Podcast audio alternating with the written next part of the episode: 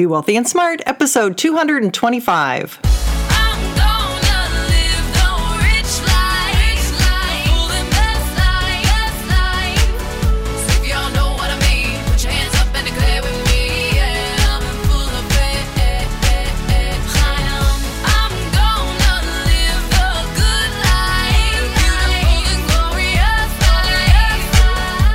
Into a world of wealth and financial freedom without budgets, boredom, or bosses on Be Wealthy and Smart. And now, here's your host, Linda P. Jones. Welcome to Be Wealthy and Smart. I'm Linda P. Jones, America's Wealth Mentor, empowering women and men worldwide to financial freedom. On today's show, we're going to talk about the Dow Jones 30 companies and the changes that they've made in the last 20 years. You're going to learn why the Dow Jones Industrial Average is a pretty meaningless indicator of growth. Sorry to say, but true. Well, this really started bugging me when it came up on the Money Tree Investing podcast that the Dow wasn't really the best indicator to follow. I got into a bit of a debate with my colleague Doug, and we talked about whether the Dow was really a meaningful indicator. And the more I started to think about it, the more I started to research. And the more I started to research, the more I really became convinced that the Dow is more of a marketing tool than anything else. And maybe you'll agree with me by the end of this podcast. But the Dow Jones Industrial Average started out 100 years ago as a way to look at 30 companies and compare their price movements over time. And by comparing those price movements, the idea was that you'd be able to see the growth and measure the growth of these companies over the years. And while that's true, what you're not being told is that over time, almost all of the Dow Jones Industrial Average companies have changed. By that, I mean there's really only one original company to the Dow. Can you guess what it is? It's General Electric. General Electric is the only company that started out in the Dow 100 years ago and is still in the Dow Jones Industrial Average. Since that time, we have changed companies many times. This can be from consolidation, it can be from bankruptcy, it can be from many different things. Takeovers, of course, but what happens is that the companies within the Dow do change fairly regularly. I mentioned on an earlier podcast that I remember back in 1999, one of the criticisms of the Dow was that it didn't have any technology companies. And we were right in the midst of the technology bubble and the internet boom. And so for the Dow not to have any tech companies, well, it was sort of saying it was really out of touch with what was going on. In 1999, the Dow hit 10,000, a new all time high. And now we're 18 years later hitting 20,000, a doubling, which means we can calculate what the percentage rate of return was from that time that it doubled. As I mentioned in another podcast, when you have a doubling, you can use the rule of 72. That means that if you went from 10,000 to 20,000 in 18 years, you can divide 18 into the number 72 and come up with the annualized rate of return, which is a 4% rate of return. So we know that the Dow, in its doubling in the last 18 years, has averaged a 4% return. Okay, well, what is that really telling us? Are the companies in the Dow the same? I've mentioned that it changed a lot from 100 years ago, but how much has it changed in the last 20 years? That is the question that started to bother me, and I started to do some research on. How many companies are actually the same today in the Dow as they were 20 years ago?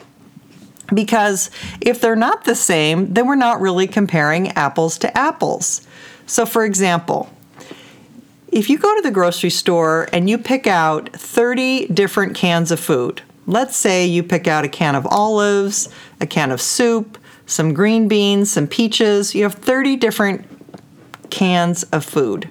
You take those 30 cans and you add up what is the price of all 30 of those cans, and that gives you a number. What if 20 years later I go back to the store, but this time instead of the same 30 cans, I change 10 of those cans to 10 different cans and I keep 20 that I had from before? Now, if I add up the price and compare the price of those 20 cans with 10 new cans to the original 30 cans, what is that number telling me? Are those numbers going to bear any relationship to one another? Well, they do have some relationship to one another because 66% of the cans are the same. 20 out of 30 of the cans are the same, or 66%.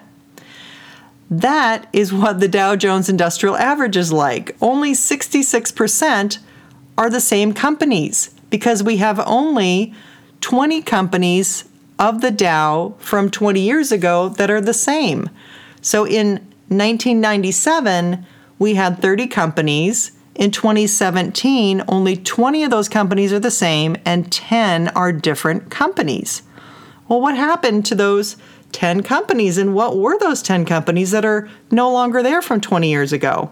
Well, we've lost companies like Sears, AT&T, Eastman Kodak, General Motors, Goodyear, Hewlett Packard, International Paper, Philip Morris, Union Carbide, and Allied Signal.